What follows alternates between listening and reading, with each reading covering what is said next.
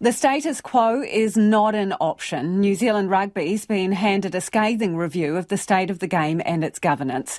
It says NZR's structure is not fit for purpose and has an inability to make decisions to advance the game.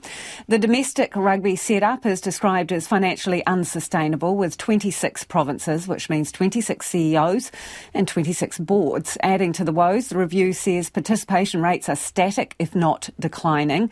Spectator numbers are down for domestic rugby and fan engagement is under challenge. David Pilkington chaired the four person review panel and he joins us now. Kia ora, David.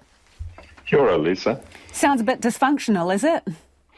Well, it, it, it's, a, it's a system that is trying to preside over a business that has changed dramatically with the introduction of professional rugby, with the introduction of Silver Lake as an equity partner.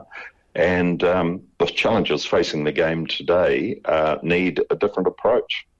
Okay, well, let's look at some of the things you highlighted. Domestic competition financially unsustainable. So, what do they need to do? Act some provinces, amalgamate? What's the answer? Well, we don't propose how the competition needs to change, other than the fact that, as we point out, you know, New Zealand can't sustain on a population of 5 million people um, 19 slash 20 professional rugby teams if we count Pasifika. Well, what would happen if they continued on in that way then?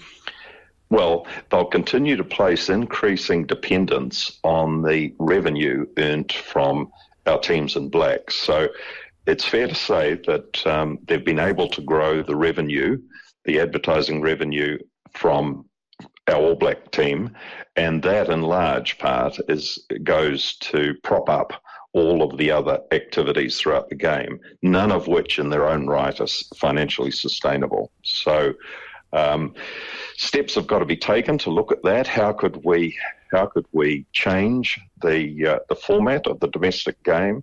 How could we deal with the this pressure that's that, that's coming, this economic pressure, and um, and how um, I think to do that we need a board with the best capability we can muster. Okay, I want to get to capabilities in a second, but if change is required to be financially sustainable, why is New Zealand Rugby not making those decisions now? Are they afraid or incompetent? Well, I think what they're doing now is very much bound by their constitution because the constitution of New Zealand Rugby in its current form is very complicated down to the point of describing the way in which directors are appointed onto the board. That process, in of itself, is complicated. I think it deters a lot of good people from putting themselves forward to, to go onto that board. But New Zealand Rugby are stuck with that until they get a change in the constitution along the lines we're advocating. Okay, so what are your concerns about the makeup of the board as it currently stands? The there's two elements to that. One is, uh, I mean, a good commercial board basically has a skills matrix which sets out, you know, what is the combination of skills, knowledge, and experience we need around the board to give us the best possible um, standard of governance and capability to deal with the challenges. So, so it's about uh, that process of bringing together you know, the best possible people. At the moment, as I say, the convoluted process of appointment prevents a lot of those um, skills being attracted to join the board.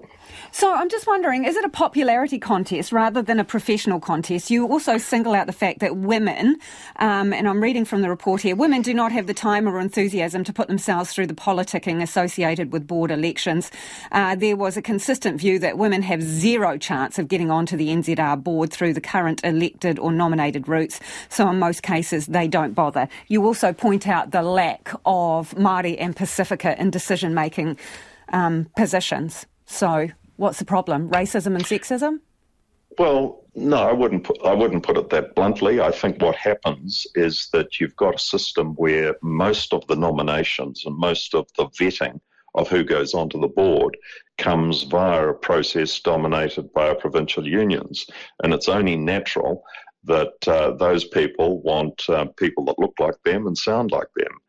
And um, I think the the process we're proposing is to say no let's step away from that. Let's look at the skills required and let's get a professional appointments panel that ensures that the people go on have the uh, have the skills and capability of dealing with these range of challenges they face.